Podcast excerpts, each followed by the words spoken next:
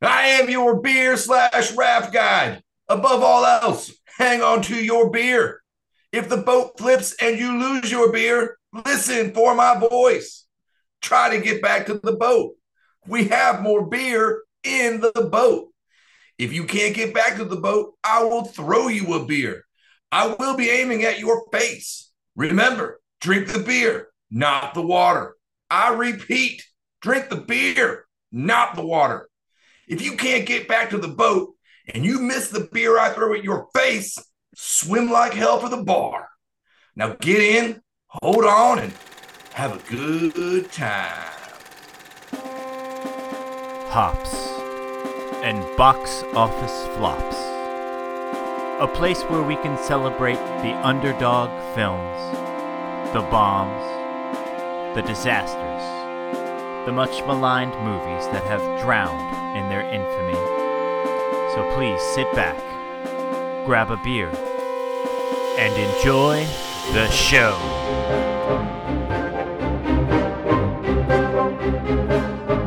Welcome back. This is our 191st episode of Hops and Box Office Flops, presented by Wobam Entertainment. We are the internet's premier podcast for bad movies and mostly good beer. And tonight we conclude our look at extreme flops with 1989's Damned River. I am Bling Blake, and I will be your host for the evening. Along with me tonight for this Class 5 run through this film are the wisecracking jokester with nothing but complaints, Chumpzilla.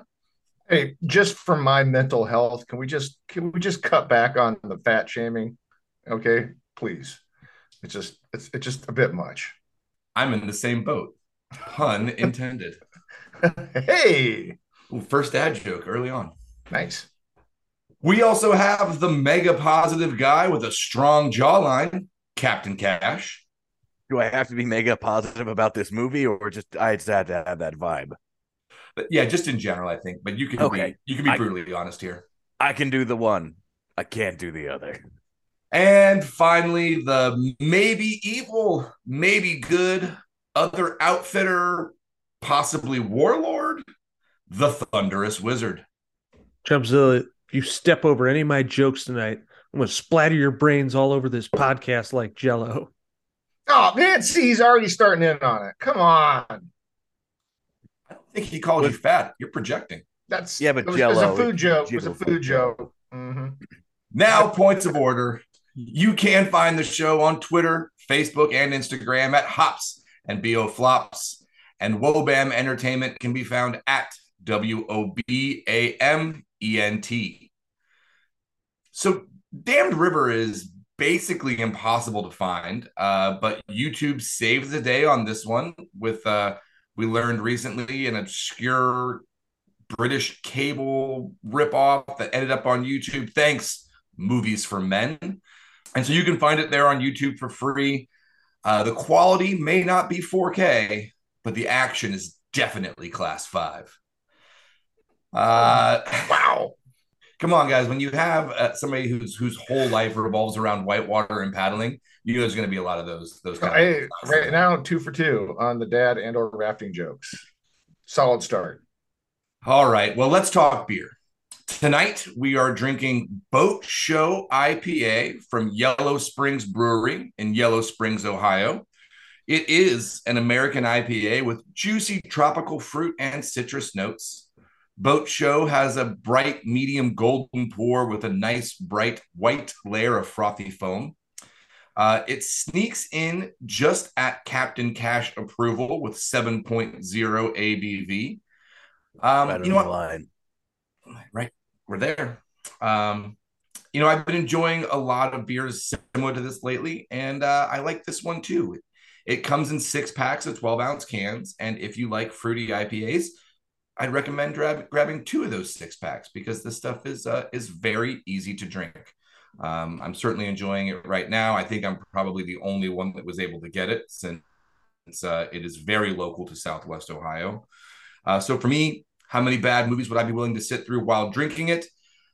It's an easy two and a half to three movies for me. Um, you know, at 7.0, it's not kicking my butt, Uh, it's very easy to drink and it's lovely. So we'll see how I feel at the end of the podcast tonight. If I'm still able to be upright, uh, that might determine how many movies I can make it through. Well, I believe you should probably make sure one of those movies is half baked.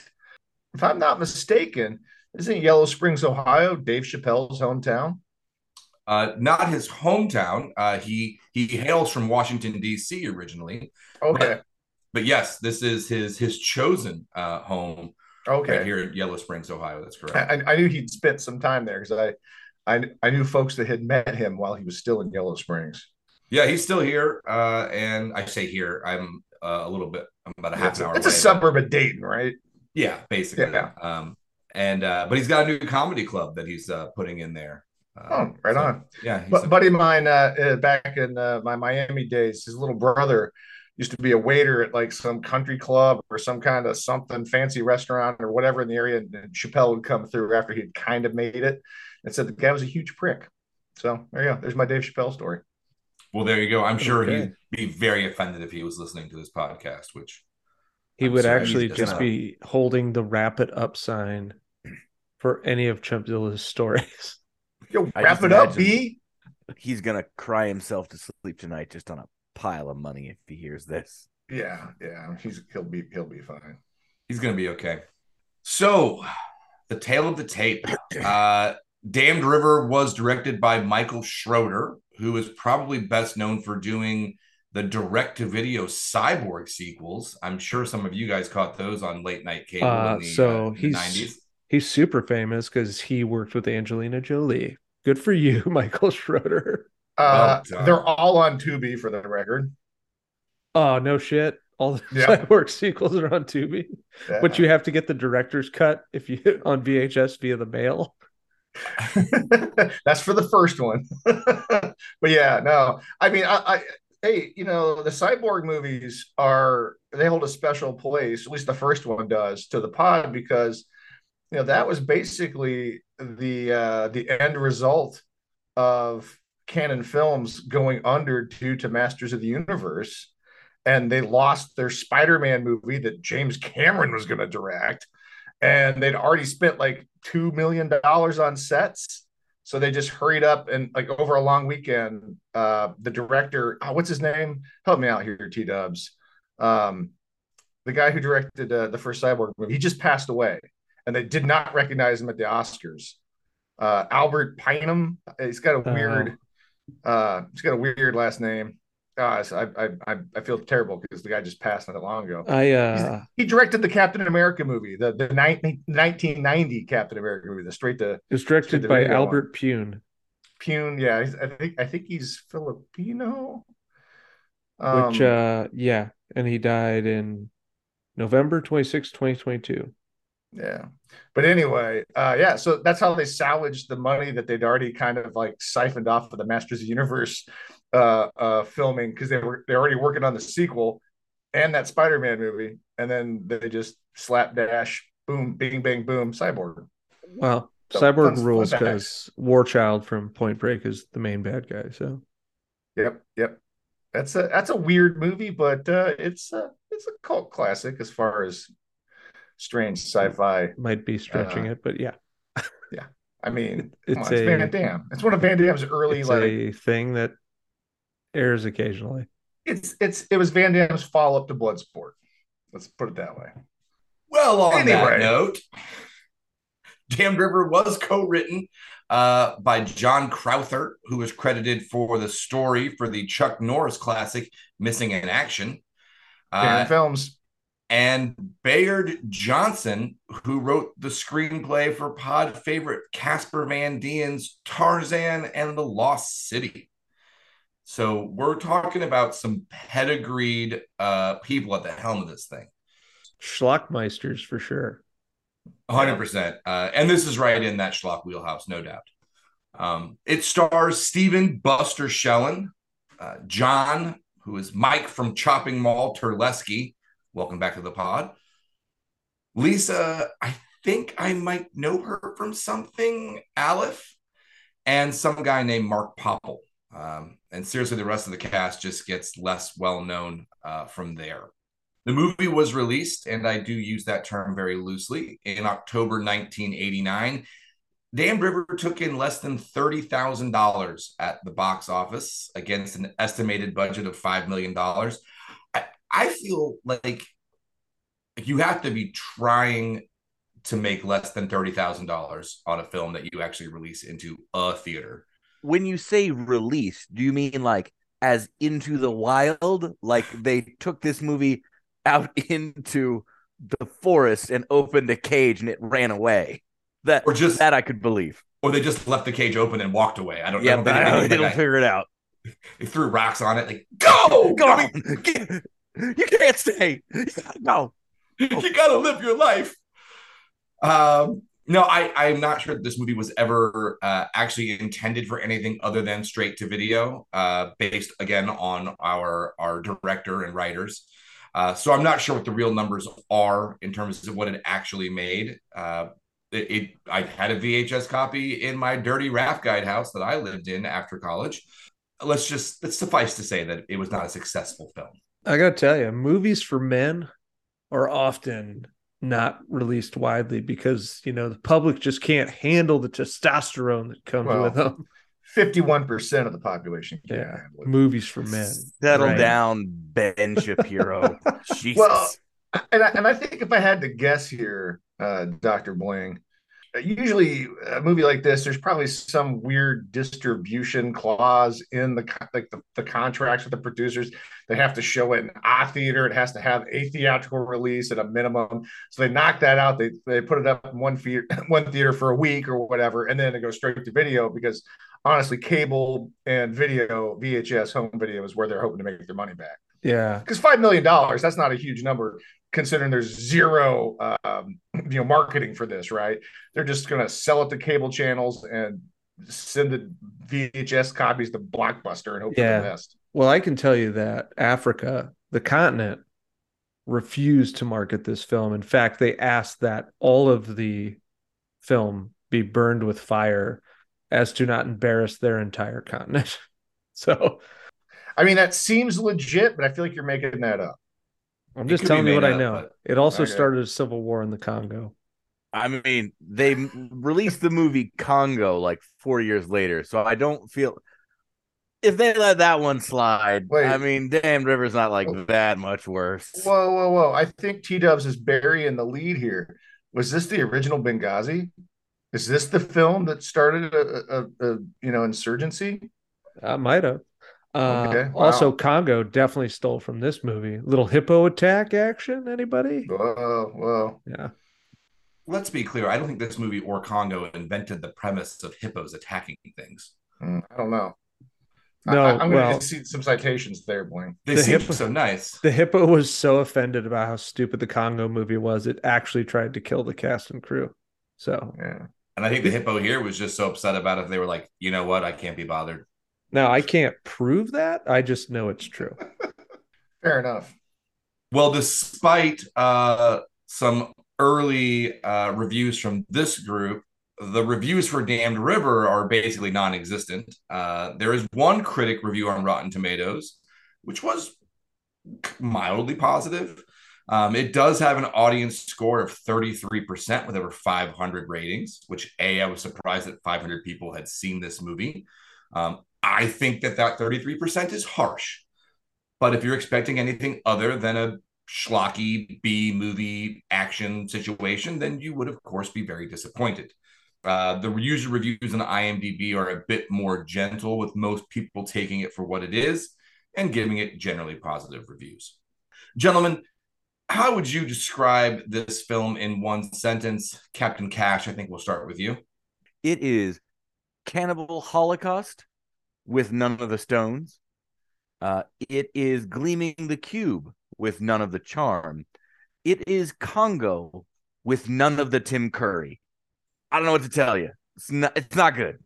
I'm That's not more sure than that one was- sentence. I'm not sure that was one sentence, but since we already went there, do you think this movie gets better with the addition of Sesame Cake?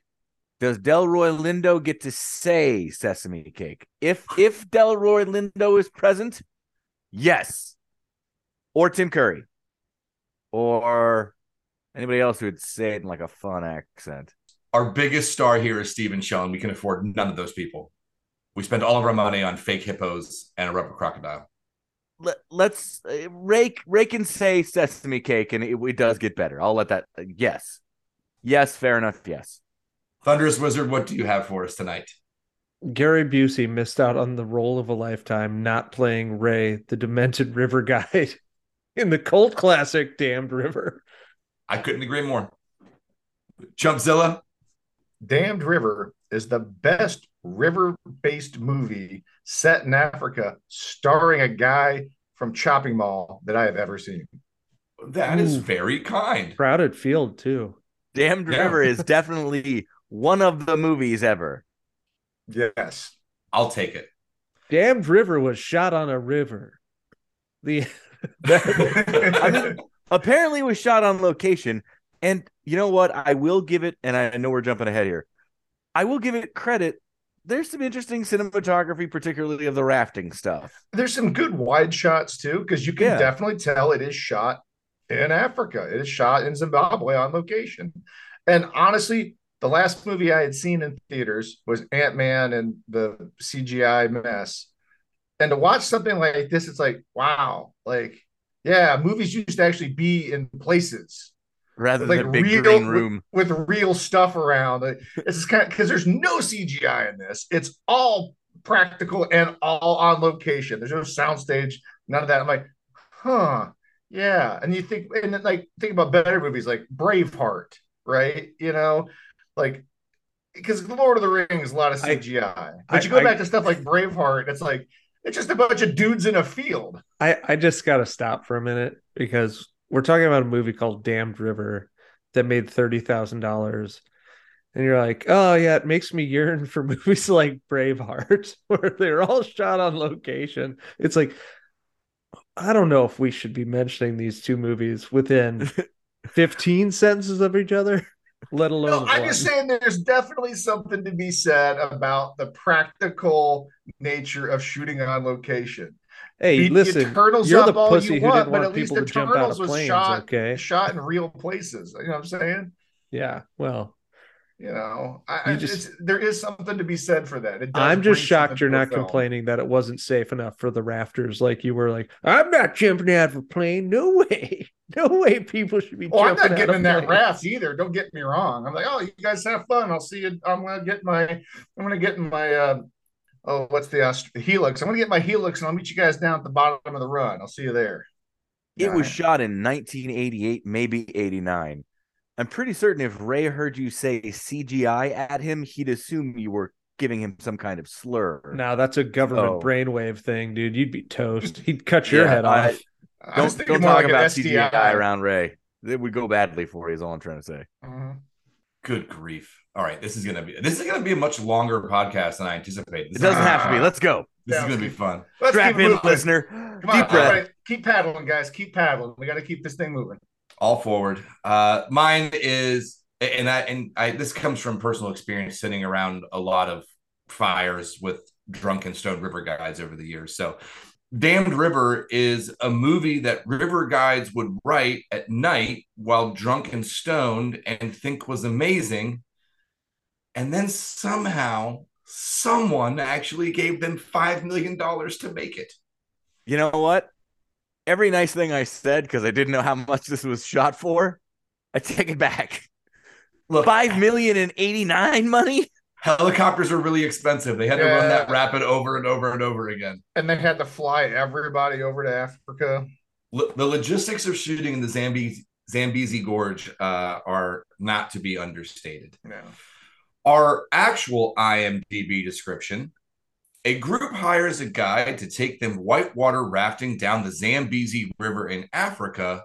But what they don't know is that the guide is actually a dot, dot, dot. Yes, that's right, folks. Our IMDb one sentence ends in an ellipsis, and I had to then find it somewhere else online. So it ends with what they don't know is that the guide is actually a deranged psychotic killer. Brief pause because I'd like to play a quick game. Okay. Assuming you didn't know it was deranged killer, pitch me a movie. The guide is actually a what, right? But what they don't know is their guide is actually a hot dog. All right, so I was, I was going to go with the stapler. Yeah, A their guide is their guide is a stapler.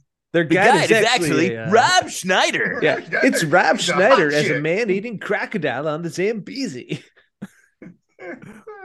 Bling, like Uh, what? What is your the the guide is actually uh I was gonna go with like like alien in a river rat race suit, Yeah.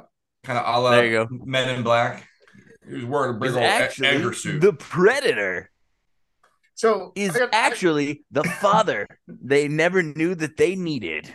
Their friend guide is made the actually. Ursula the Sea Witch, and she wants to get her human legs. Good luck. So T Dubs, would this qualify as a horror movie in the category of there's something wrong with the? Oh, this is a little bit like the hand that rocks the cradle. Yeah, I was I'll tell you what it would have saved What's these. the what's the, what's the Mark Wahlberg movie where he's the psycho boyfriend? Fear. Fear. Beer. Yeah. But you know, it's actually you know I say that, but it really is more like this is kind of like Cape Fear on a river. Yes. Uh, well, we we're gonna talk about this now because when I got, sent you guys the image of the back cover of this, and it called it a thriller in the vein of Deliverance, and I almost shit my pants. Well, it's also on a river. Yeah. so- On a river, there's a rape. Uh, Uh, I mean, yeah, I mean, could use some more Ned Beatty, but whatever. This is very unlawful entry, you know, with Ray Liotta. Turns out to be a bit of a nut. Can say that twice. Yeah. Mm, So rip. But yeah, anyway. I Well, would rather be watching Cocaine Bear. Eh, Oh, all right, gentlemen, let's get into the plot, such that it is. that wait, there's a plot. We've already established there's a river and a boat. I mean, that covers it, right? Hey, let's all right. Let's be kind here. The movie starts off actually fairly strong. A great shot of Victoria Falls, uh, and there's some pretty ominous foreshadowing with a little boy in Zimbabwe following a dead body floating face down in the river. Uh, Mhm. We know that this person was a, a, a rafter because he was still wearing his PFD. Um, we'll have the what's the PFD bonus question in the quiz later, so you can start doing your research now. it's a Pretty fancy flotation dick. device. Ah, Well- ah, damn it! That was what I was gonna go with. No, no, you, you, you. I'm sorry, you misunderstood. It's wrong answers only. So, Oh, okay. Uh, uh, four American friends step off the train in Zimbabwe, ready to embark on a multi-day rafting trip down the Zambezi River. There, they meet their local contact and are introduced to their guide Ray, played by the incomparable Stephen Shellen. Stephen Shellen is going full Willem Dafoe. If Oh, Willem yeah. Dafoe couldn't act, just throw it out there. So Speed Two, Willem Dafoe. Before they even leave the train station, Ray has a very tense conversation with an older dude in safari clothes. Uh, later, by the put in, that's river talk for where we put into the river. They s- oh, Oh. I thought that was a Uh, reference to the rape scene. That's later. Yeah, yeah. That's oh, the, that's my the- bad. Okay. Oh, I thought you were making fun God, of Ron it's brutal. DeSantis eating chocolate pudding with his three fat fingers, which was a Hey, story what did that I say came, about the fat shaming? Ugh. That's twice now. chumped Chump Santas. Oh no. Later. Oh. Ouch. This is mean. Yeah. Later, by the put in, they see the older dude again, and Ray has another much more menacing conversation with him. After which, Ray's helper quits and effectively tells the Americans, Good luck. I'm out. Deuces. Chumpzilla. Well, I was I was going to say at this point, the movie does start strong. It's like okay, it seems like there's some stuff going on, and this could go somewhere. And then you get the scene where the guy quits, and you've had those those those tense conversations. I was getting some decent Indiana Jones vibes here. Yeah, I'm I like, mean, there, sort of like, is there some what's going on here? What's the the local political implications of this relationship? And there's, you know, I, it was very, uh, you know, a little bit of, a little bit of Temple of Doom, a little bit of Raiders of the Lost Ark. I'm like, okay, where's this going? Is it, it's an outdoor adventure flick? I thought it was going to be more Die Hard on a river, where Ray was having to fight against. uh the evil warlord or Yeah. whatever, right? Yeah, 100%. yeah. And that's Yeah. certainly what they're trying to make us think at this point in time. So the group uh, then pushes off and heads downstream, and things seem to be going relatively fine until they have a little trouble in their first major rapid. Uh, the Ned Beatty of the group, who is not at all fat, even though Ray keeps calling him fat, uh, gets chucked around the boat, and Ray loses his damn mind. Um, and this might be Sheldon's only piece of good acting in the entire movie um, because mm. you understand very clearly that he's a giant psychotic rage monster from this point on. And any kind of uh, uh, misapprehension we might be having about is he a good guy or a bad guy starts to be able to take shape relatively quickly. So the group continues on, and Ray eventually decides he needs to leave the group to go hunt the khaki wearing guy, who we're starting to realize probably isn't all that bad. Um, despite Ray telling us repeatedly that he was the first one on this river and they're trying to run him off. And we also get some lines that these two had some run ins either on other rivers or through Ray's past life as a mercenary. Um, we find out that Ray has an AK 47 and a pistol from World War II. And again, all this is very vague and just left to the audience to kind of put together via Ray's rantings. Yeah, again, it's almost like it was meant to be misdirection. 100%. But it doesn't really go away. It, it's still kind of there ish. Well, you get them popping the raft, which is like, oh, yeah, these guys are, are messing with him. Mm-hmm. But that never really comes into anything. He just literally goes insane from that. Right, yeah. Mind. Like guys, kind of I'm... independently of what they're doing, he loses his mind. We just lost three fucking hours. Like, I mean, yeah, like someone's got to patch a boat, man. Like, welcome to the Zambezi. Yeah, are, are you guys gonna be late for something? Right, like where you like... gotta be, man. You got you got yeah. five days. You go 150 miles. Like, chill. So yeah, uh, and and it's really here where where Ray does catch up with Mr. Khaki, that that we start to get the real picture. Uh, like we're like, okay, yep, now I understand it. So while we don't see it transpire, at least not in our uh, movies for men version of this, uh, Ray Ray murders Mr. Khaki, and we know this because he brings the guy's head back to the beach and tosses it in front of his paying clients. As you do, yeah. Bold uh, move, Cotton. I will tell you, you know what would have really done Ray in Yelp. Can't can't leave this guy a nice review. And and nope. just on a filmmaking note, it was because of Damned River that the Russo brothers scrapped the scene where the you know the, the past timeline Thanos uh, Thanos, excuse me, shows up with Captain America's head from another timeline. They're like, wait a minute, hold on. Damned River already did this. We can't do that. And they had to rewrite the yeah. whole end of Endgame because of Damned River. You're right, Chumpzilla. It is a uh, a impactful movie in the world of cinema today. Facts. So from here on out, it is it's just madness. Uh, the group is obviously terrified that the psycho will kill all of them, uh, but they can't just bash him overhead with a rock because they need him to navigate the terrifying Class Five river that they are on. Because, um, because you can't just walk from shore to some place. Uh, there's there's nowhere, I guess, that that isolated. Zimbabwe is down there. It's also the bottom of a very deep gorge. Uh, For the record, talking okay. about Africa is a very it, the the untamed wilds of Africa are quite dangerous, and with no weapons or supplies, they'd be pretty screwed. There's but they if they no, bashed his head in, they'd have his pistol and his AK. Yeah, but they have no clue to survive at how to survive at night. Yeah. Like uh, Africa could be a dangerous place. Like they are kind of stuck. That's like the oh, one oh, thing yeah. I can be like, I see their their dilemma here. Like, I mean, and that's and, and the movie definitely wants you to see that too. Now, that's the point. They do say that they're experienced rafters, so yeah, bash the dude's head in, like that's the best option, and then just go down the river. But Figure yeah, you're not. It's sort of like if you get kidnapped and the, the kidnapper takes you to a second location, you're probably dead.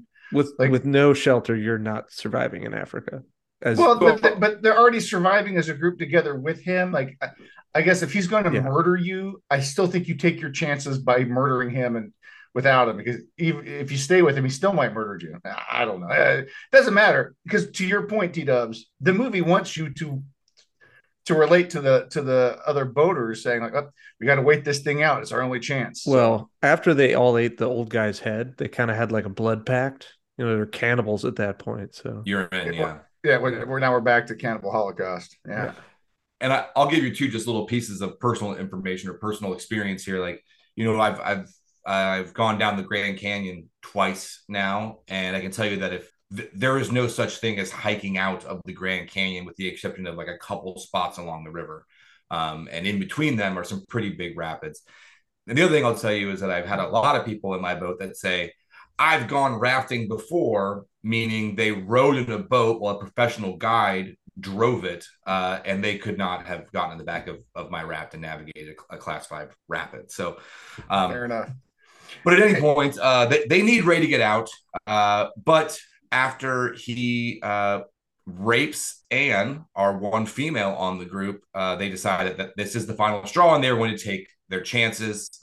Um, and so Mr. Chopping Mall himself tries to make a run for it. He has a massive head start, like hours, it seems. And Ray just wakes up and starts chasing him and catches him somehow makes the guy fall down a, a 40 foot embankment or something like that. And after seemingly running uphill for hours away from the river and out of the gorge, they're like right back at river level after this little tumble. Um, Actually- actually, they're not just back. The other people take the boat and they're ahead of them. yeah, It's like they're right next to them again. It, it this that part doesn't really make any sense at all. Uh, but that's not. I mean, that's not the biggest sticking point with this movie for sure. So Yeah. all forward. Um, eventually, our tra- travelers are able to give Ray the slip. They head off downstream themselves. Uh, Chopping Mall dies of his injuries. The boat flips. Ray finds Fatty clinging to a tree and sends him off to drown in the river. And after a brief confrontation, Anne finds the heroine within herself, not the junk you put into your arm, but the inner hero that she has, and bashes Ray in the head, sending him into the river and over the falls. And our two remaining Americans begin their journey home. The end. I got to tell you, poor Terlesky just can't catch a break on this podcast. No. Nope. And He's he's, just- got a decent performance in this. Yeah, he's not terrible for a, a, a you know shady lawyer trying to scam people out of their money. Who would do that? That's the only thing they know how to do, right? I You mean, th- yeah. You and- think you can help me, lawyer man? It's the government, man.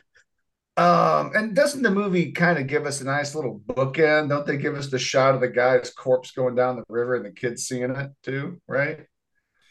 I, I think that happens. Uh, Which- we which- also get Which again, they- were making a, a legit movie here. I give this movie a lot of credit for trying on such a paltry budget. And clearly, this movie wasn't trying to do anything more than just be a cheesy action adventure on a river uh, with some psychological twist in there. I mean, I'm not saying it's a fully formed idea, but uh, I, don't think it was trying to be anything higher than what it is. But it pretty much is a fully formed idea because we talked about the River Wild last week, which essentially steals this movie's idea and just hires better actors and has a bigger budget. And it flips it around a little bit. Instead, sure. the guide has to take two criminals down the river and they're Yeah. at their mercy because they have them as hostage. But Yeah. that's the same idea. And that movie Yeah. just has Meryl Streep, and you know, she can't miss. So Yeah, fair. I mean, as far as a direct to video style late 80s action movie, this is par for the course. yeah. this is I mean, a hundred percent par for the canon course. Yes. Yes. Yeah. and we've and we've definitely seen worse uh, on this pod. So No, I, and again, I can't emphasize enough how much credit I give a film like this for being shot completely on location. They didn't try to turn North Carolina into Zimbabwe. no, Right. thi- I mean, in this is on the Zambezi River. Yeah. they could have done right. Yeah, absolutely. They could have saved money. They could have shot this in Georgia like Deliverance. I mean, it like, could have oh been, yeah, no, Africa, totally. Mm. Mhm. You could have done it on the Grand Canyon. You could have done it on the Gauley River in West Virginia. You know, there's a lot of places Yep. uh, you could have pulled this off. I think the Grand Canyon would have Hocking been a Hills. stand-in for uh, for Zimbabwe. Um, all right. So overall, Damned River, How many beers are required, Thunderous Wizard? So this movie is really bad and and confused and and uh the script is just its greatest failing because I actually think the premise is pretty good, and the acting also does it no favors.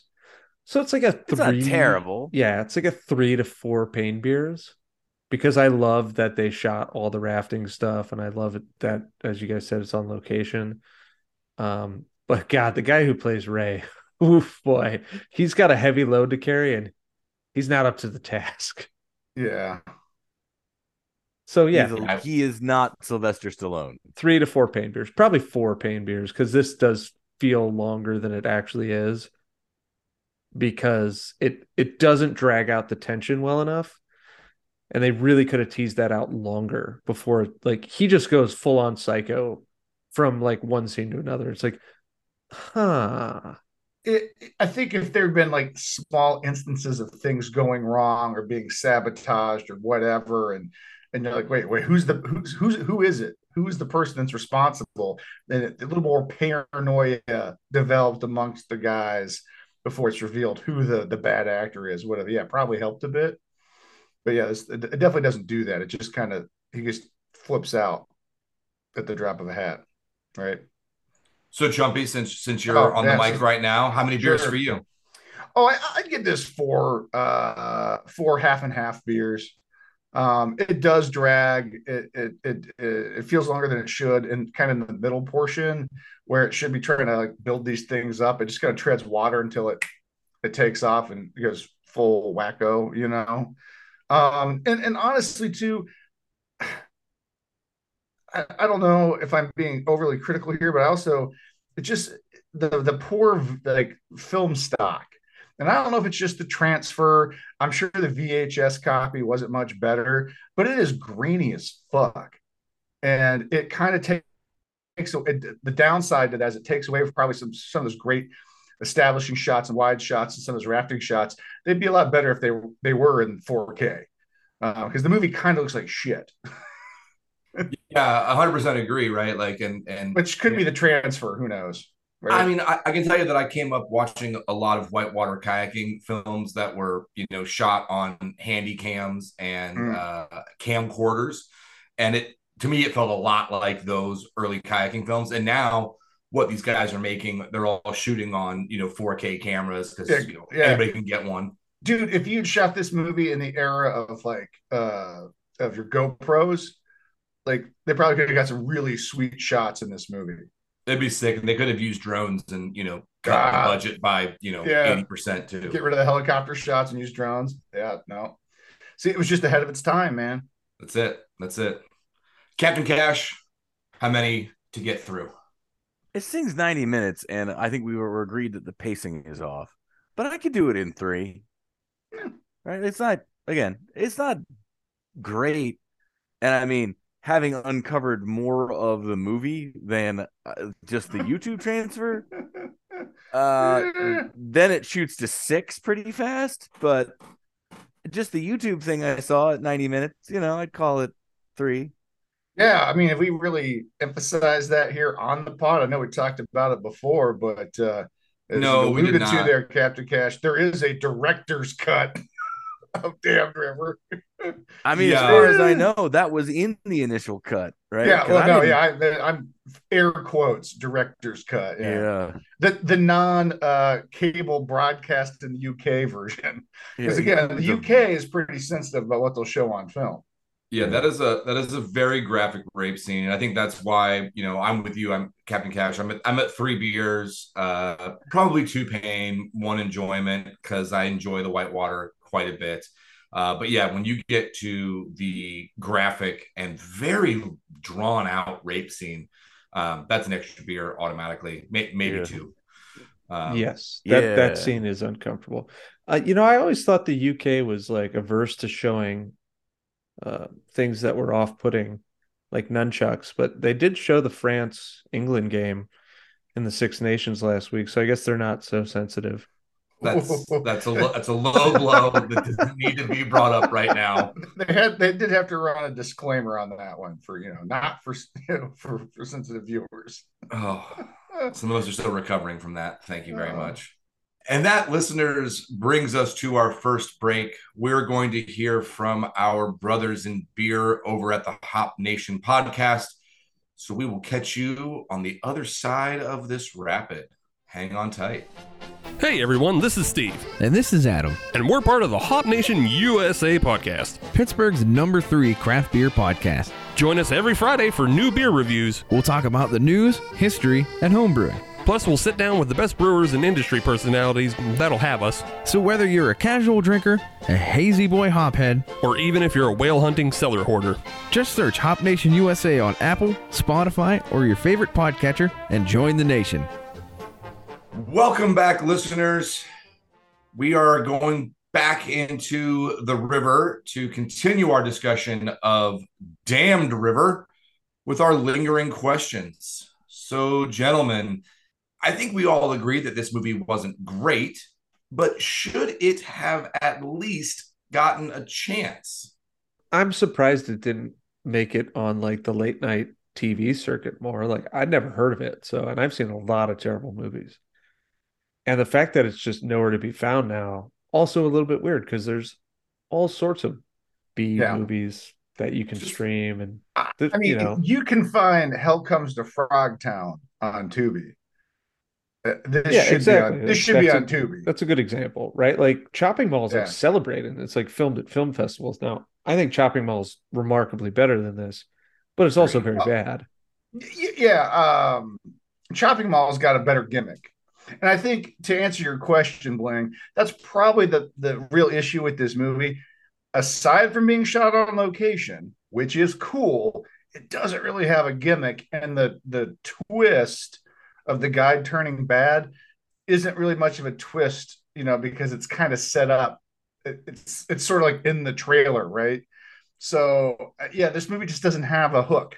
If there were more people to kill and this were a straight up horror movie, Mhm. Slasher flick. because people love low budget, like, Hmm. you know, Yeah, yeah. schlocky Jason horror Voorhees. movies. We uh, needed Jason another Voorhees raft. on a river. You know, Yeah. yeah. a second raft, exactly. Second group of people, more people to to speculate who the bad actor is builds more tension too until it's revealed. I mean, that again, that would probably be a better. It's the same premise, but you like work the hook better.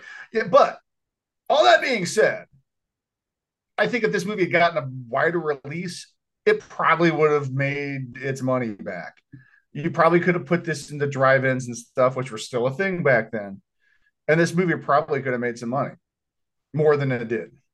I think that's fair. And maybe that's it. Maybe I, I should have like uh rephrased that question. Like, is is it just that are, are we surprised that it was so hard to find, that it's so obscure at this point in time? And maybe that's it, Chumpzilla, that like because it really like it was I knew it because it was like this thing that got passed around guide houses, right? Oh yeah. and people that were in the whitewater community kind of were aware of it. Uh, but that's because we were boaters and there's so little cinema for us, yeah, right? Like, yeah, right. So this is basically the River Guides version of Roadhouse, you know, for bouncers, Or Vision Quest for wrestlers. for wrestlers. There you go. yeah, maybe that's it. Although I don't think that any of us really aspired to be a murderous psychopath, but um, we certainly fantasize about it from time to time. I mean, you know, those intrusive thoughts work their way in. Uh, but- No, you but- guys are way more crunchy and, and hippie than uh, to say this river's mine. Mhm. I was It's my forced to river. Yeah. The river's for everybody, man. It's everybody's river. It's, it's God's water, man. It's God's water. But I, but again, I think as far as like what happened to this movie, sadly, I think it was basically filmed to go into that straight to video market. Uh, Yeah. Which might have been a bad call. I, I, I, I guess what I'm trying to say is like they probably should have gone with a wider release. I think they would have made some money because it's I- not awful. I can I just say that I, I'm really shocked that Bling Blake's biggest gripe with this movie isn't the fact that Ray, the river guide, wears like fucking Dockers the whole the whole film. He's wearing like dress shoes. I was more, you know, I was more offended by the shoes than anything else. I don't know what those are. You know, Boat I, shoes. Definitely weren't Tevas. That's he's wearing sure. he's wearing like low top Indiana Jones Aldens. I, I think they're supposed to be like like neoprene booties, which is very very common. Um, but yeah, I don't know. It was just a weird look, uh, especially with those like cut off camo shorts that he was had going on, and his crocodile tooth necklace that never got explained. Well, he eats a lot of croc, you know. I mean, he did he did feed them crocodile. They were very upset about it. Like, I love like I, I can't figure out why they like the one guy like Yeah. spits it out in disgust and it's, It's, like, like, haven't you ever been to Florida? Yeah, you're in yeah, Africa, yeah. man. Yeah. Come on. I, I've had gator all the crocodile- time. Yeah, I've had gator tacos, man. They're delicious. yeah. What? Is it like Uh, bad juju to eat the gator on the river? think so. I mean, as long as you make your boots out of them, I think it's all good. That's it, man. You got to show those gators who's boss. So they Got to use come- the whole gator. All right, so it it did not get a chance. Uh, it is obscure, but but what is the biggest problem with this movie? Is it is it the cast and the acting? Is it that the writing just was was I don't know non-existent or not fleshed out enough? Like, if you told me this was the director, the writer, and like their best friend who is an actor's plan to convince them to let them go whitewater rafting in Africa and they'll shoot a movie while they do it, I would believe you. Right? Yeah, you know exactly. If you told me that Ray wrote, directed, and starred in this movie, I'd be like, ah, okay, got it. It's that guy's vanity project. Understood. It's the writing. Like the the acting's not that bad. I think everybody there, like Ray, I find surprisingly entertaining despite the fact he's a despicable human.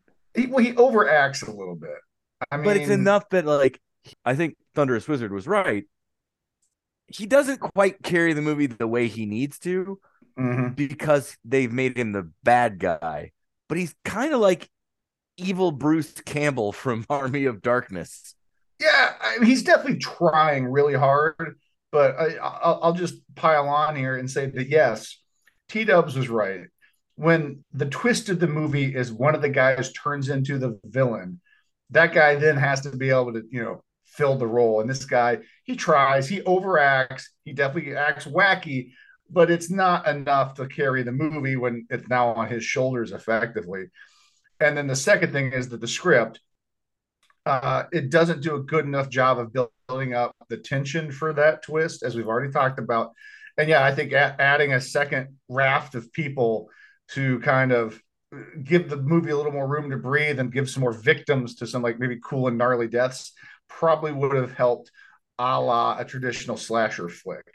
That's yeah, that's that's where I think the movie went wrong. The the real biggest problem with this movie is the fact that they make you watch the skinny fat guy wrestle an inflatable gator for far too long. oh yeah, yeah, yeah. No, not not not not a great uh, not a great uh, action scene there. Uh, I mean, you know, Maybe could have used some CGI on that one. he's a, he's a prankster. Uh, you know, had to really he had to really sell it hard.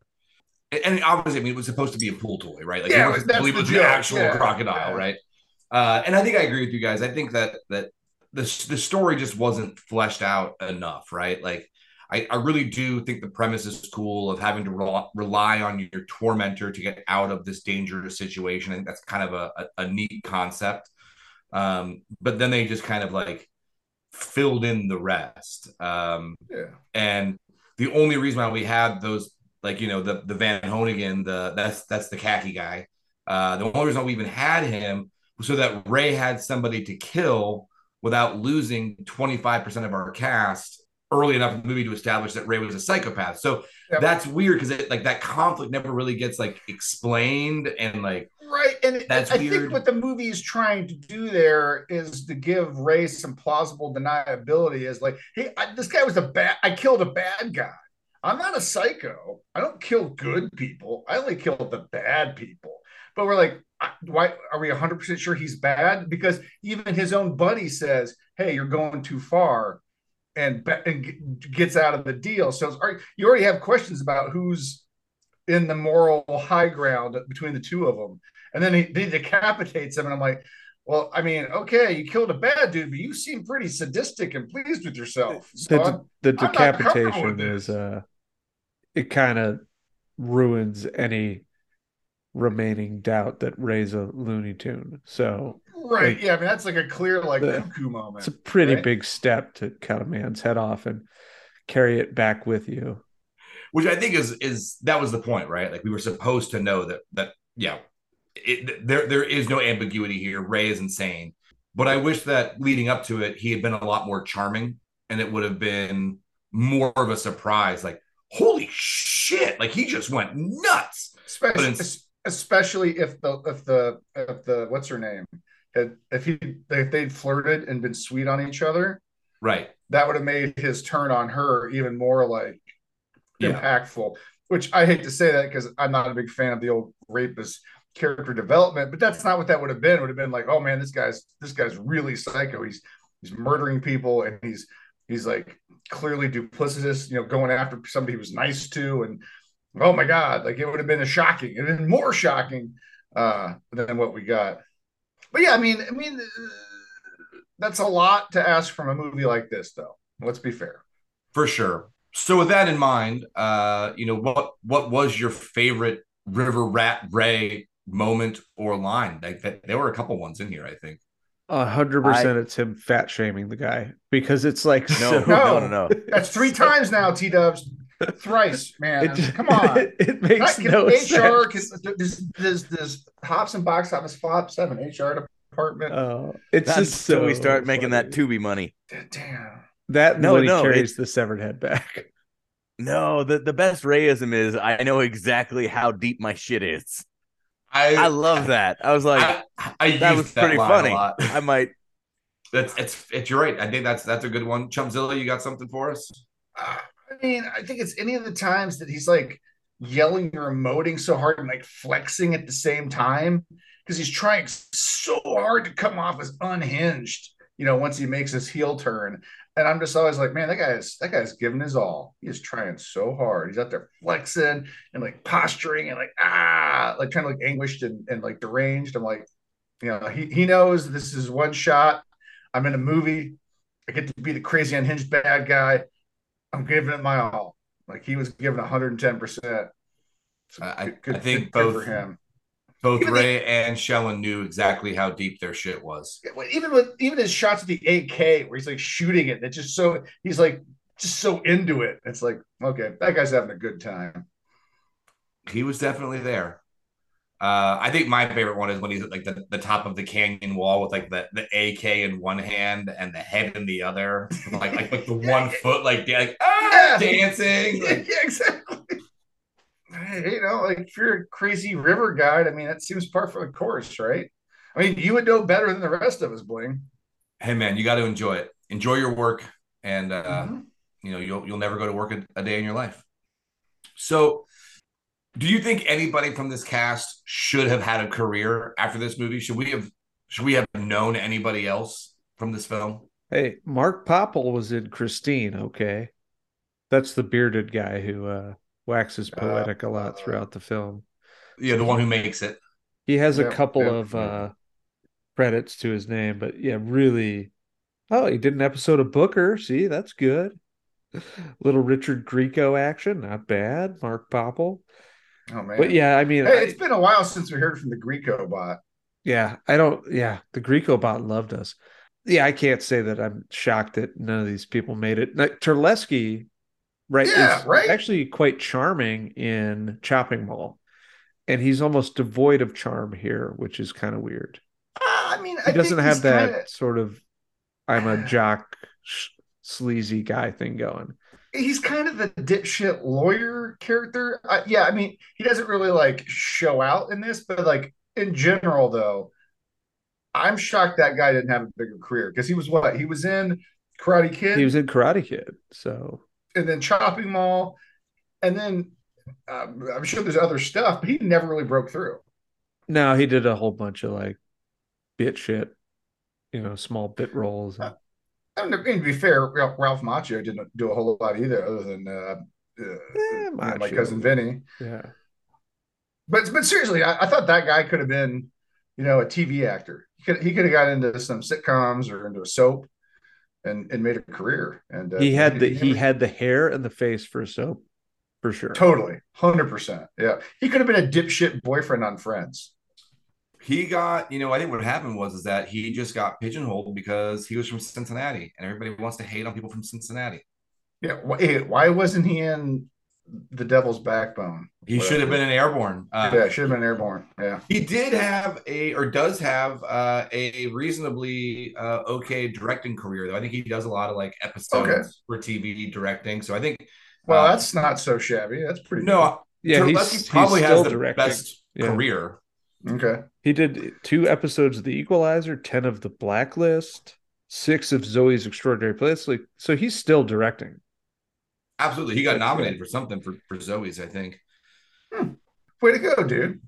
Yeah. So I mean, Terlesky definitely had had a shot at it. Uh, for me, I, I Hey, honestly let's. thought- Hey, well, hold on. Here's the real question, Wayne. Hold on. Hold on.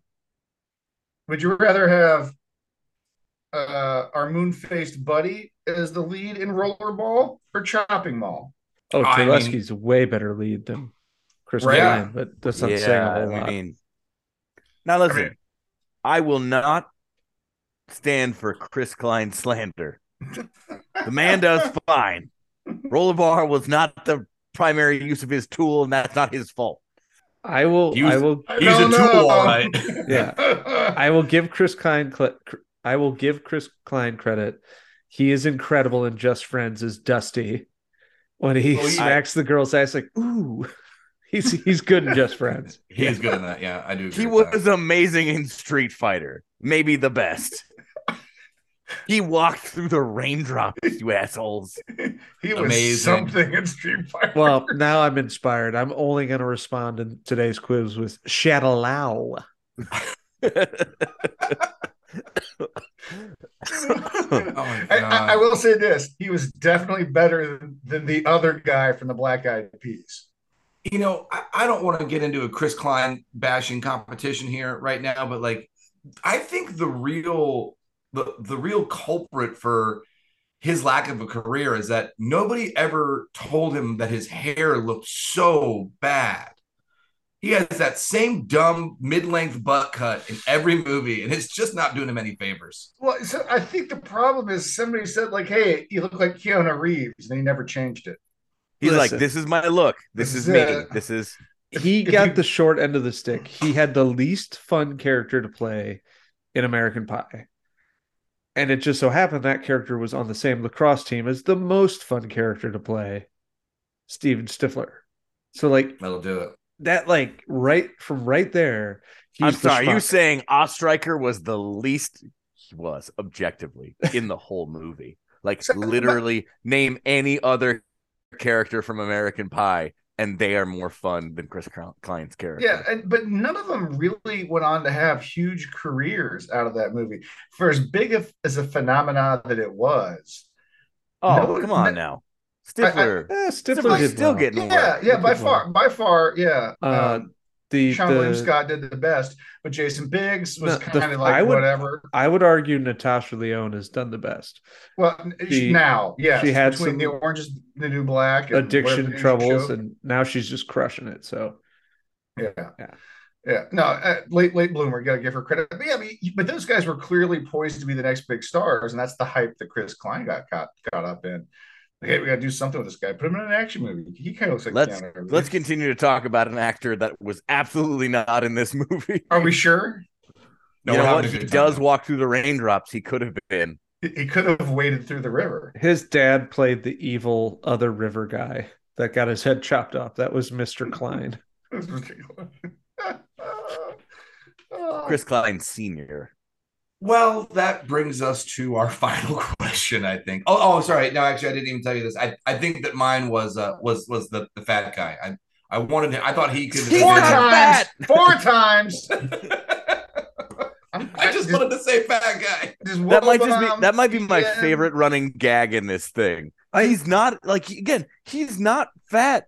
He might just be in less shape than everybody else, but He's Well- he's barely husky. To to Chumpzill's point, the entire movie, I'm like, oh, that's the the Chumpzill of this movie. the Shelby character. Five times. Five times. because he's a little husky. Yeah. Oh, Does- come does, on. Does, does, does Will Bam Entertainment have an HR department? Like, rolling around with a inflatable crocodile, You know, at least I asked for consent with the crocodile. complaining about being hungry all the time. Well, and and you know, Bradford Bancroft, I believe is his name, was in Bachelor Party, Universal yes. Soldier, Yeah. Dangerously Close, and one called Pucker Up and Bark Like a Dog, which I'm pretty I'm pretty sure I've seen that on Skinamax. I like it. I like it when you're reading somebody's IMDb and they're like known for, and the first thing you're like Bachelor Party, Universal Soldier, and here's two things that occurred.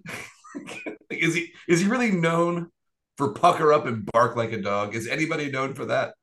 He is now. I guess so. You're welcome, Bradford. We're keeping your career alive, buddy.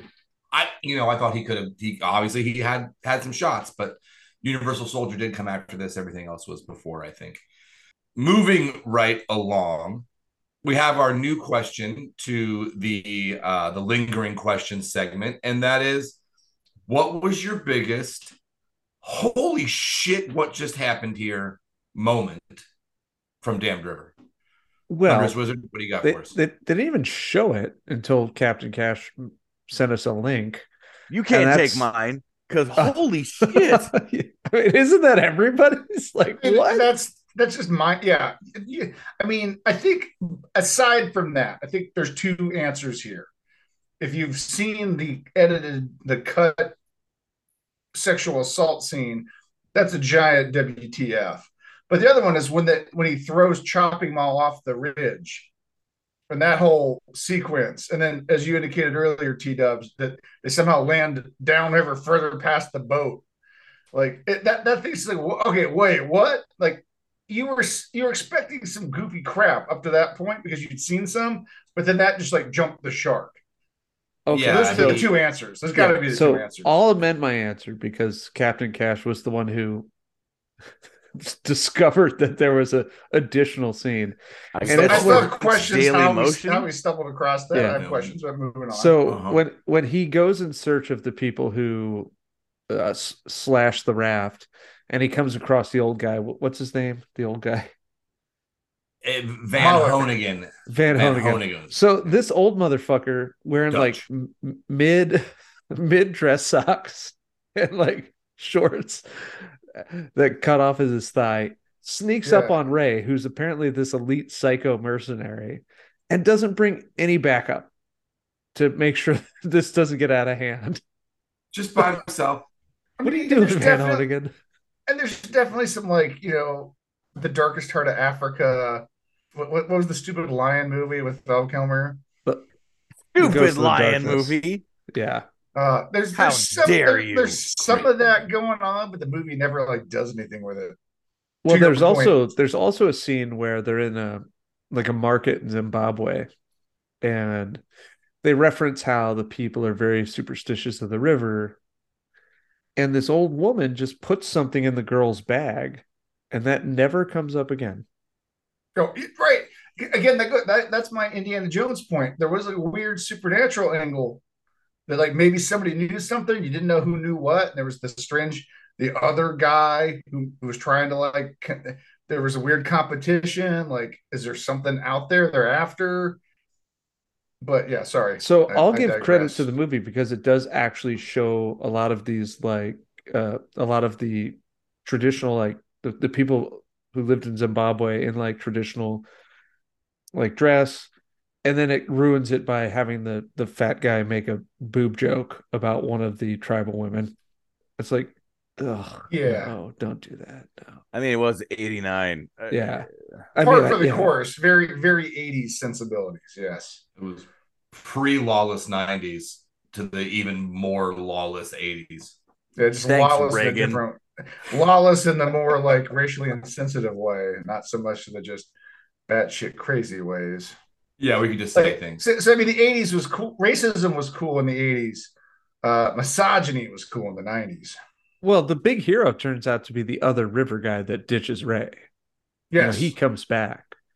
at the end. them. Yes. So that's actually Yeah. sort of progressive for a movie from 1989 that Not a white is like savior. the big hero. Yeah, the big hero. Or The black guy did not, in fact, die first. or betray them. Yeah. Yeah, no, the, he came in. Uh, he came in pretty clutch there at the end. Yeah, and I, you know, I think mine came back to the same thing with the uh with the the fall for, The fall, for chopping mall, right? Like, because like he fell like forty feet, and then we're back at the river, and then this, you know, the the healthiest, strongest, biggest guy in the group is like he fell forty feet, and now he is is dying from that fall. Um, so Hey, it really man. makes sense that like maybe, maybe he did tumble like comically long time, like in the Princess Bride, and and that's like we just didn't see the whole the whole shot, and he really just fell for like an hour and a half, and then he finally got to the bottom. I, I'm just telling you, man. I fell on the back of a pickup truck once, and uh, just you know, whoop, out the back of the bed, and uh, I definitely felt that in the morning. So I'm thinking a 40 foot fall, regardless of the number of tumbles, might mess you up a bit. That explains so so much. So, it was out in front of your house, T Dubs. You were so, there. so much. Oh yeah. I guess I just That- burned it from my memory. It's plausible deniability. I, I did not Well, see it- Chumpzilla like- fall out of it. I did not see that fat man fall out of the back. you, you were in the cab, and the guy guns it before it sat down, and I just like flipped out the back over the top of the tailgate, landed flat on Oh my back. shit! Yeah, that's right. And are you all right? I'm like, oddly enough, yes, I am That's fine. right. Yeah, that I was thought- pretty I, big. That was pretty scary. I, I was assuming I was going to be dead or like maimed. I'm like, no, apparently I'm okay. I'll just get back in the truck and uh, sit down this time before you take off. Sit on the floor. That's how Chris Henry died. I know. Well, and the guy, see, the guy just didn't see me getting in because he thought he saw everybody else get in, and it's like, oh, I must be good, and I hadn't sat down yet. All I Yes, remember now, I remember because they said, "Who do you think's hurt worse, your husky friend or the road?" Okay, that's six times. No, that's seven. Oh, damn. That's lucky number seven. well, on that final seventh crack on Chumpzilla's physique, it's going to bring us to our second break, where we're going to hear from our brothers from Wobam Entertainment at the Double Turn podcast. So refresh those beers, gentlemen. Repair your egos. Uh, maybe sign up for uh, a class at the gym, and we're going to catch you on the flip side.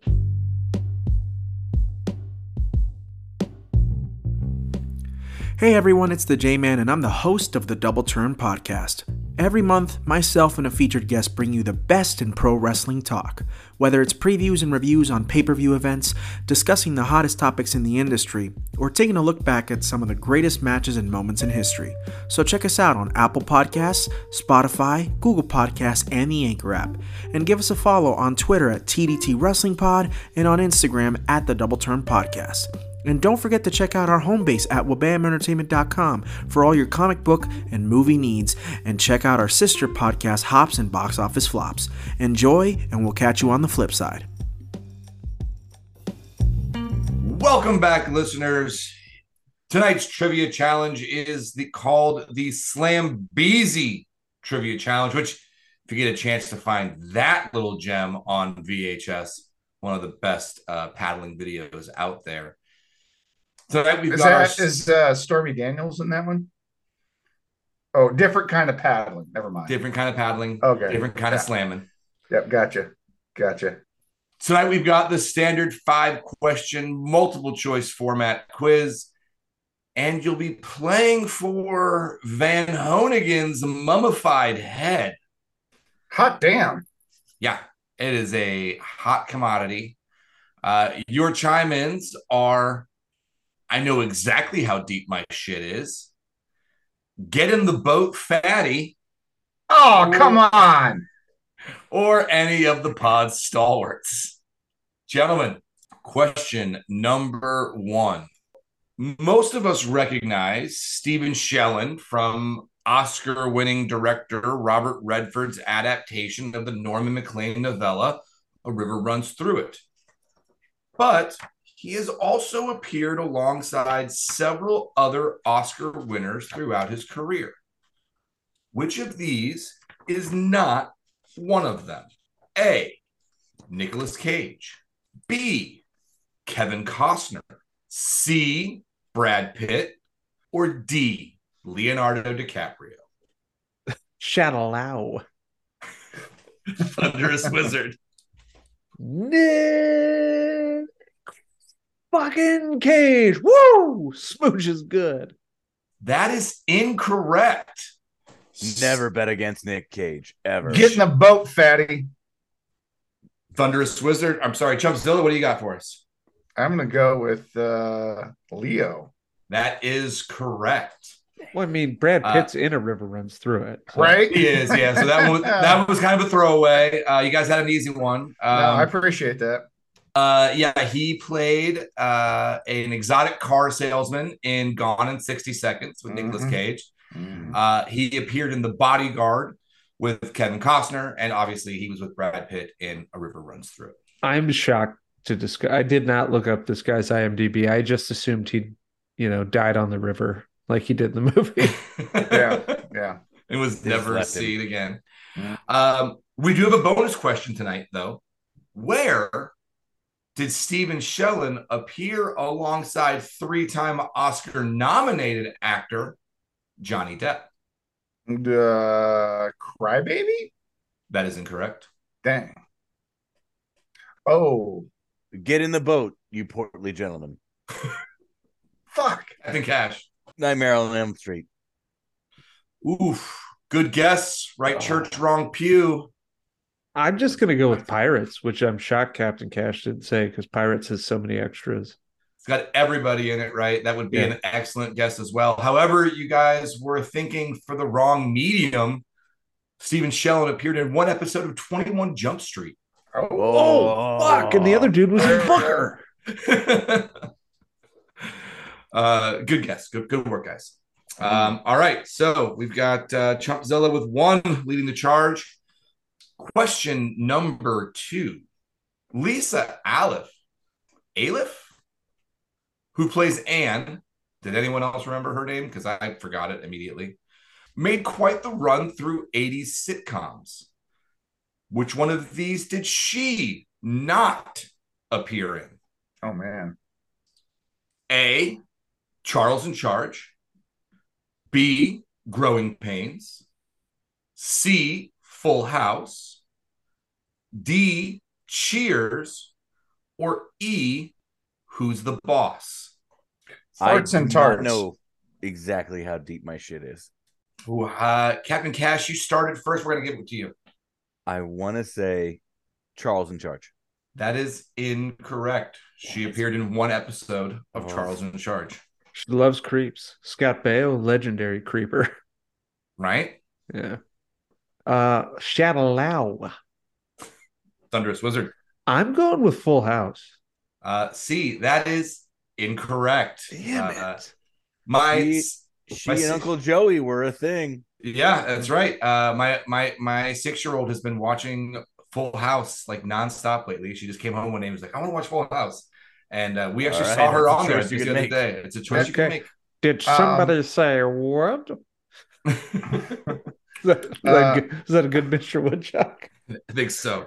I, I think I think you need to talk to the Thunderous Wizard about some Uncle Jesse facts because he can educate you. Oh, I've got so many facts about Uncle Jesse. You know, he beats the shit out of Robocop, right? We love Stamos around here. Yeah. Uh, he was wonderful in Galavant. I am going to shoot the Class Five Rapids. What you got, Chumpzilla? Yeah, I'm going to go with Cheers. That is also incorrect. Oh, Did one episode of Charles in one episode each of Charles in Charge, Full House, Cheers, and Who's the Boss, but she never appeared alongside the other creep, uh, that is Kirk Cameron in Yeah. Growing Pains. Kirk Cameron, huge weirdo. I figured, Mhm. like, I mean, essentially, if you went river rafting with Kirk Cameron, he'd swear it was like the rapture and murder. he'd sacrifice everyone. you to Jesus. Yeah. Yeah. yeah. I am the Rapture. All right. Uh, Take question- this rapture. Chumpzilla, you remain in the lead with one. This quiz is, is actually harder than I anticipated, and these questions are not getting any easier. Um, question number three Ray kills Van Honigan at a spot called Khami or Khami. Mhm. Um, and Khami is an actual ancient city uh, in Zimbabwe. And from everything I've seen, it's quite spectacular. the staff uh, of Ra. That's right. Okay, um, no. I tried really hard to find out if they actually shot this scene at the Khami ruins. Hmm. Um, but as you can imagine, there's very little to be found about this movie. But one thing is for certain the Khami ruins are nowhere near the Zambezi River.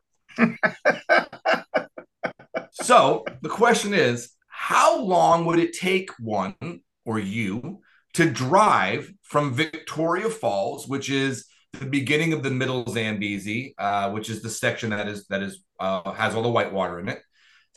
How long would it take you to Sounds drive racist. from Victoria Falls to the Khami ruins? A, 14 hours. B, 15 hours. C, 16 hours. Or D, 17 hours. Great. these are African roads, so it's not like you're on like you know Yeah, not- 75. yeah, not as the crow flies, but still, damn.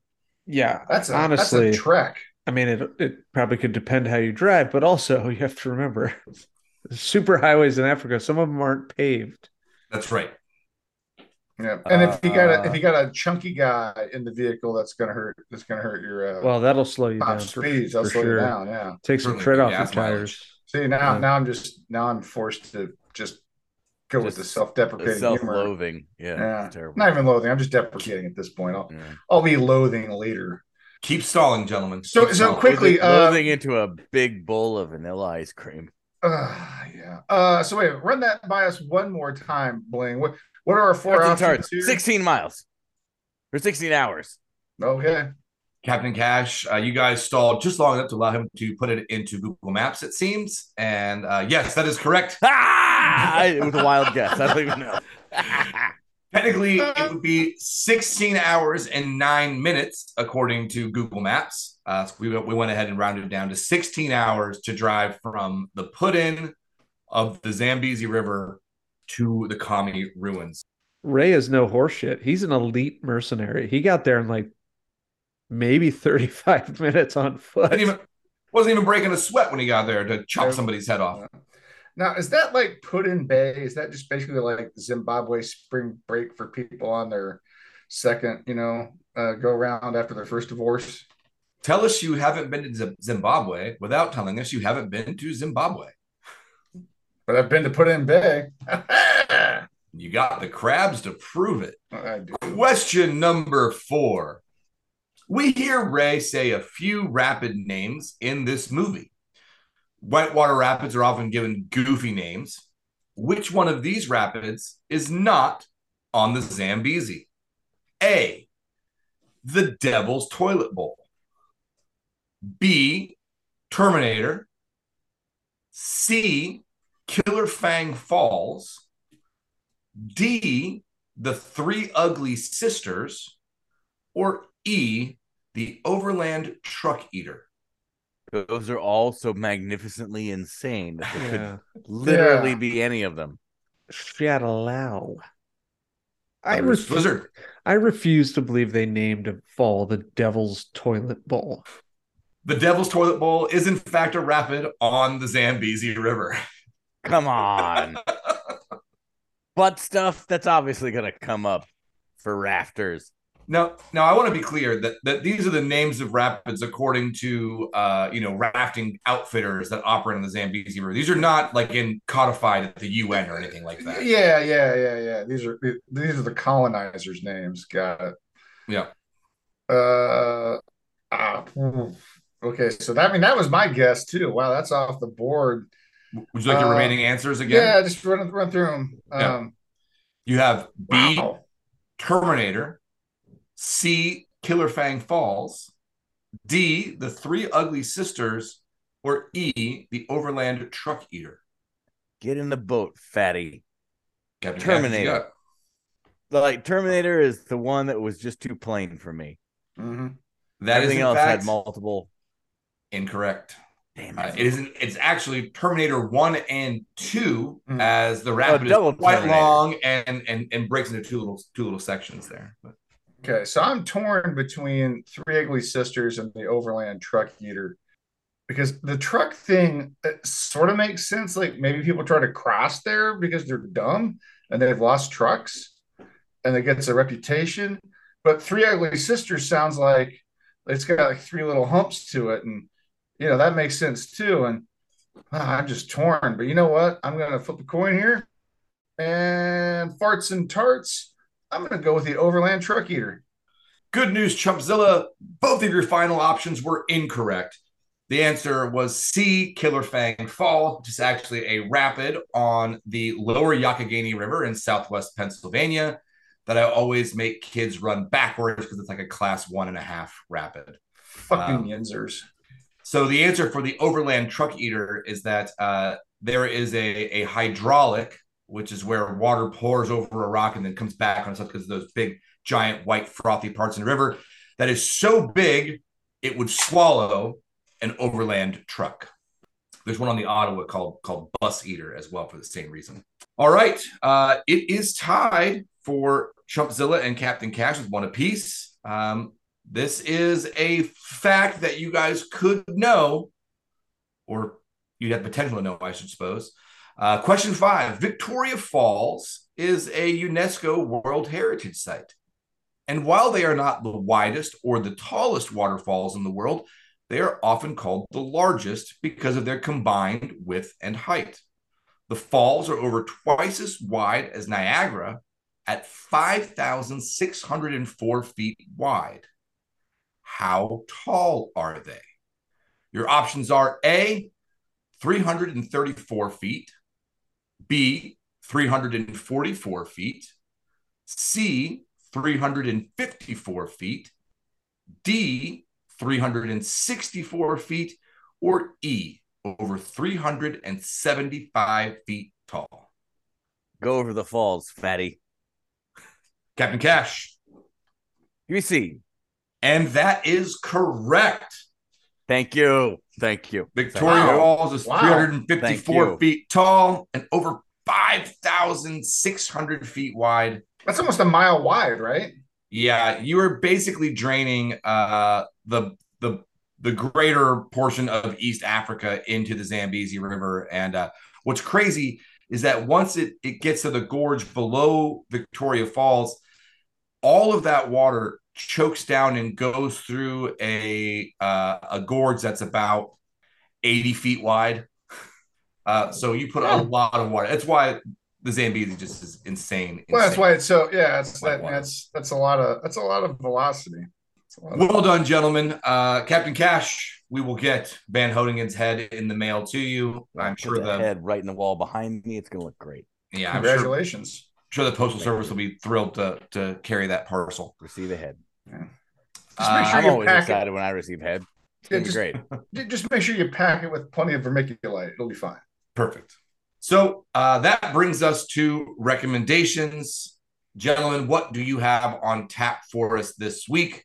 Chumpzilla, kick us off, please. Oh yeah. Well, I've got a pretty white bread recommendation this week, but I have to admit I was pleasantly surprised. Uh, History of the World Part One is definitely not my favorite Mel Brooks movie, but I got a big kick out of the History of the World Part Two, the television series that's on Hulu right now. Uh, I, I watched the whole first season this week. Uh, the episodes are quick; they're only like 25 minutes long. The cast is great. The gags are funny. It's a little hit and miss. I wouldn't call it uneven. I would just say it's you know it's got its ups and downs, but it's really funny. And uh, I I was surprised. I have to admit, I kind of thought this was a little bit of a nostalgia uh, grab, but no. History of the World Part Two, really funny, very entertaining on Hulu. Definitely check it out if you're a fan of Mel Brooks. You'll like it. I did catch the first two episodes uh, as well, and um, I agree. I totally enjoy it. Looking forward to watching the rest. Uh, it's great. Nick Kroll carries the thing, right?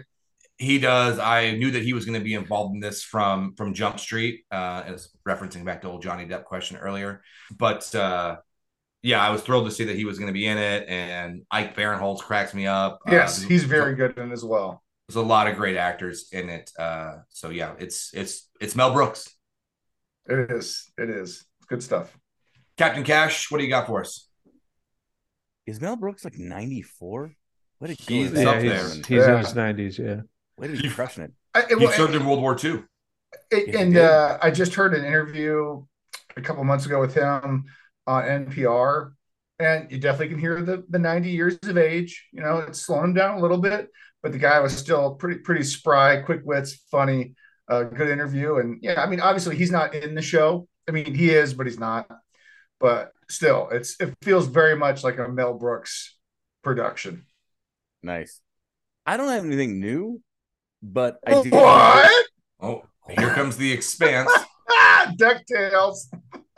Listen, I I am an adult man with a professional job, a hobby, and children, so my options are limited. I will tell you, I revisited uh, the Unbe- the unbearable weight of massive talent with one Nicolas Cage. It's good. still fucking amazing. So good. Uh, wait, let's be honest here. Somebody was getting their Pedro Pascal Zaddy fix in there. Come on. Yes, and you could talk to my wife about exactly that. That's hundred percent why we did it. Uh huh. He's just delightful. The fact He that like truly is. Yeah, watch but, the hey, Mandalorian, Last of Us. Like I'm just Hey. always happy to see Pedro on my TV. I'm gonna say though, I don't like all the people interviewing. I'm like, hey, read these horny tweets about yourself and stuff. Like, come on, guys. Like, we get it. You know, that's not cool. Like, eh, eh, you know, everybody needs to like get bonked and go to horny jail or whatever the Reddit thing is. Like, yeah, we all know he's sexy, but like, everybody just settle down, tone it down a notch, okay?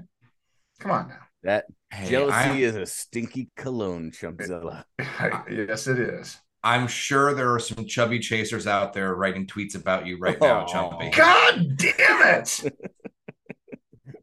He's not even fat. I mean, No, that's little. what makes it so much funny.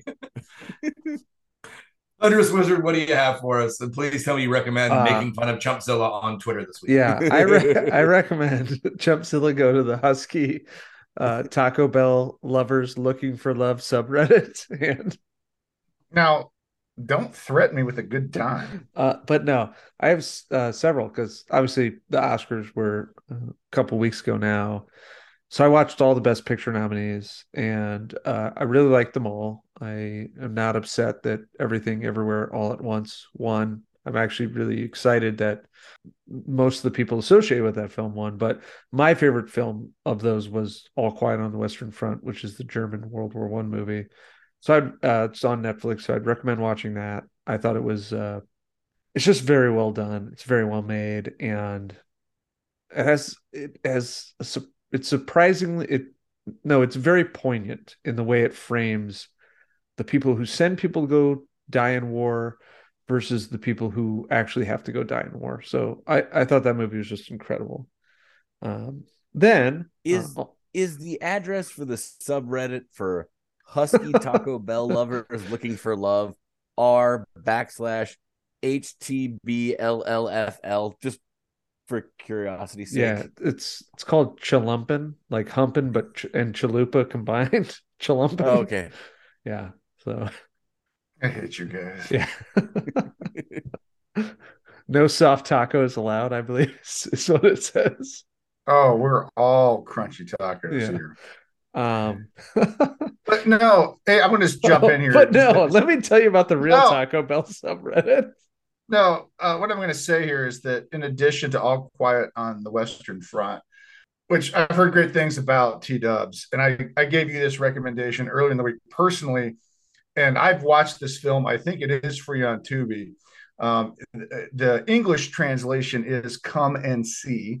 It is a 1985 Russian uh, World War One movie, and it's very much an anti-war movie, and it is haunting. It is the Russian World War One equivalent of the what, what's the the movie uh, Captain Cash Graveyard of the Fireflies?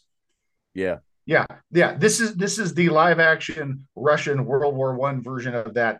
This movie is haunting. It is disturbing. It is bleak. It, it, it's very much a European film, and it's a little slow and and atmospheric and expressionist. But goddamn, I'd heard about this movie. I finally sat down and watched it a year ago. It's one of those, it's a one and done. You watch it once, you don't watch it again. And I'm like, Jesus. And it's very much in the same vein as All, que- uh, All Quiet on the Western Front. Harsh, bleak, realistic look at the brutality of uh, uh, the atrocities of war. Why is So- our Taco Bell a not suitable for work subreddit? Well, Have you it's seen not what it does to toilets? It's not yeah, not suitable for work bathrooms. If if you got to ask that, Captain Cash, you can't afford it. No, but seriously, uh, gentlemen, on the pod, I challenge you all to watch Come and See and comment next week uh, when we talk about uh, Alien Three. Okay. Well, I have two other recommendations because one's on the extreme sports thing, and that's uh, Cliffhanger, the 1993, I believe, action movie uh, with Sylvester Stallone as a uh, cliff climbing uh, rescuer. It's sort of Die Hard on a cliff. I love it. It's directed by Renny Harlin, who's appeared on this pod multiple times. Long Kiss Goodnight and uh, the pirate film he did, Cutthroat Island. Oh, Pirate film? my Yeah. Come God. Uh, it had Skeletor. so it's free on Paramount Plus. Cliffhanger still still brings the heat. Rules.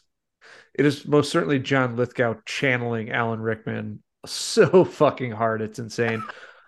Also, Dark Knight, we see you, Nolan. You fucking scene stealing piece of shit. Cliffhanger did the the plane heist before you did, and he did it, and they did it better. And then thirdly, I saw Shazam: Fury of the Gods today. I was a little tepid going in because of the uh, less than stellar reviews like the first one got, but I found it very charming and fun and had genuine laughs. And uh, if you have kids, they'll love it. My two kids loved it. They thought it was great. And there's two after credit scenes. Uh, I don't know what that means for Shazam going forward. Uh, I find it. I would find it odd that they would let them stay in if they didn't have plans for Shazam going forward. But I will say this: and this is just a friendly piece of advice. The movie's doing terribly at the box office. Don't so we'll announce. see you back here in a couple weeks, Zach Yeah. Levi. Don't announce your fucking new movie slate when you've got huge hundred million dollar movies coming out over the next like seven months. Yeah. Save it, morons. Like, what are you thinking? Like, The Flash costs $300 million. If people don't go to it because they know the universe is dead, that's on you. And that's why people aren't going to this movie. And it's a lot of damn fun. which I think is kind of a bummer because aside from the post credit scene in the first one and Ah Batarang, there's nothing really tying this to any particular version of the DCEU, right? I, I know. And then this movie sort of does. So I guess, like, right. The trailer kind of spoils Yeah. part of that, and I'm thinking it might get a little worse. Also, but honestly, of, of all the things you could salvage, this would have been the easiest to salvage if you wanted any continuity whatsoever. Yeah. Because the first one did do decent. And let me ask you this question. This is the one question I have, T Dubs. Is, in your opinion, Shazam Fury of the Gods better than Ant Man 3? 100%. It's better than see. every Marvel movie I've seen recently, aside from Black Panther 2, Wakanda Forever. Yeah. Because it, it, it actually feels like a movie, which is, I cannot say for certainly Ant Man 3 is just like, here's Kang, here he comes. Yeah, it's a mess. The movie's a mess.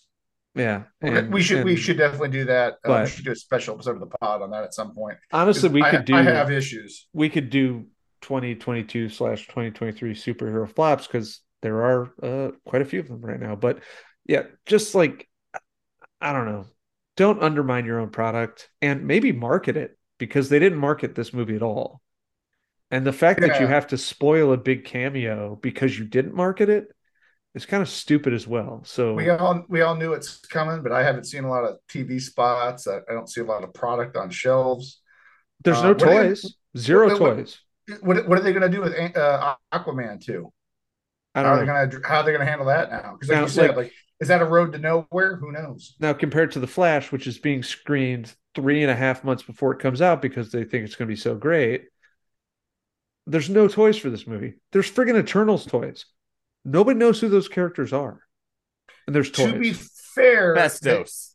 One of them's Phastos, I they- to be fair, they only did those in the Marvel Legends lines. They did not have a Yeah. movie specific Anyways, line. go see it, especially if you have kids. I thought it was very charming and very fun. It- the first one was a great kids movie too, right? Yeah. And I think really it- it's not as good. Like I'd be lying if I said it was as good as the first one because there's just more to do now because there is the Sh- Shazam family or the Shazamly or whatever, and that makes it a little more difficult. so some of the You did not novelty is just- gone. You did, no, stop, stop. People You say did that. not It's not just just say me. Shazamly. It's not just Oh my- me. People say Oh, did, did they say Yeah, the in the movie? Shazamily is a thing. Pump the brakes. Oh, oh, that. No, uh, I think there's a joke about it, but it's okay, very fair it- enough. for a movie that only costs 100 million. Looks very good. Um, you'll love Djimon Hounsou in it. I I left and I was very satisfied, and I was really worried after I saw some of the reviews. Uh, and I loved it, and, and my Oh, kids fair loved enough. it. So All right. Thank you very much, gentlemen. Uh, my recommendation uh, tonight is uh, actually I got two. Uh, the first one is if you enjoyed uh, Damned River or if you can't find it and you'd be interested in watching. wait, are you crime- only are you only recommending to us now because we're Just talking to you guys. other people that have seen it? My wife watched it with me. Mrs. Bling saw Damned River the other night. Uh, I'm pretty also- sure because of this podcast, we have now doubled the viewership for Damned River. That's almost certain. So, if you have any interest in watching a uh, crime thriller that takes place on a whitewater river, uh, let me recommend uh, the one that's actually good, which is uh, The River Wild. Uh, we brought it up earlier tonight. Uh, Meryl Streep, Kevin Bacon, uh, David Strathairn, Strathairn. I don't know how you say his. Stratham, yeah, whatever. Yeah. Either way, he's Yeah. great. He's great. Great um, some kid. Uh, great movie. Uh, Some love- kid? You can Joseph Just some- Mazzello from fucking Jurassic Park and Yeah. Band of Brothers. Some kid. some kid. Uh, and I think you can find it on Peacock right now for free. Uh, Let so me ask you a check out- question. Jason Wild. Statham, right? The English guy? No, no, no. no. David It's it's David. It's not Strathairn, Strathairn. They had- Stratham. Stratham. There's, there's there's two Yeah. R's in weird spots. I know Yeah, that. he's he's got a I weird was just kind of hoping he had done a transporter, but on, you know, Whitewater Rapids. on on the river. Yeah. Yeah. he had to transport Meryl Streep. I would watch that 100. percent I mean, I'm not Uh, saying I wouldn't watch it. now I want you to go back and do the safety talk, but do it in the Jason Statham voice where it just all talks real quiet, but it talks real fast. Do it. Uh, do it. Do it slowly. Turn around. Turn That's your the mic real True. Lies. I'm definitely not recommending CBS's True Lies. I'll recommend Ghosts all day, but never, never True Lies. Dude, I, Uh, I'm gonna fist fight a CBS executive in a parking lot if they keep fucking remaking Arnold movies into shitty TV shows. Um, so my other recommendation, uh, totally different, uh, you know, off topic, was a re- was a movie that uh, Mrs. Bling and I found on Amazon Prime the other night called Vengeance, um, directed by and starring B.J. Novak uh, from The Office. You guys probably remember him from there. Yeah, uh, the, in- yeah. the intern. Uh, it's a thriller comedy. The story follows a podcaster, uh, hooray, from New York that travels to Texas for the funeral of a girl whose family thought that their relationship was a lot more serious than it was. And then it turns into a kind of true crime podcast investigation. Um, I'm not going to tell you that it was the best movie of the year, but Ashton Kutcher shows up in it, um, and we really enjoyed it, and I think uh, I think y'all will too. It's it's a pretty fun one. So Vengeance, you can find it on Amazon Prime for free. Our boy uh, from The Predator, Boyd Holbrook, shows up in that film, I believe. Oh, nice. Yeah. So remember, listeners, you can find the show on Facebook, Twitter, and Instagram at Hops and Bo Flops. You can find uh, myself, Bling Blake, on Twitter at Bling Blake. You can find the Thunderous Wizard at Writer TLK. On Twitter, Captain Cash is at CAPT, CASH on most of your social medias. And Chumpzilla can be found at Chumpzilla8 and also the Taco Bell Romantics subreddit. Um, Again, that would be R H T B L L F L. Husky Uh, Taco Bell lovers looking for love.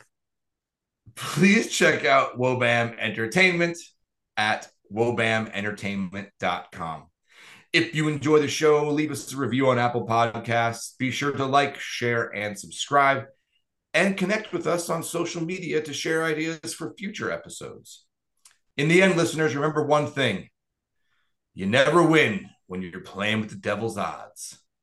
We will see you next week for our first installment of Hops and Xenomorph Flops when we review the incomparable Alien 3. Welcome back to the pod, David Fincher.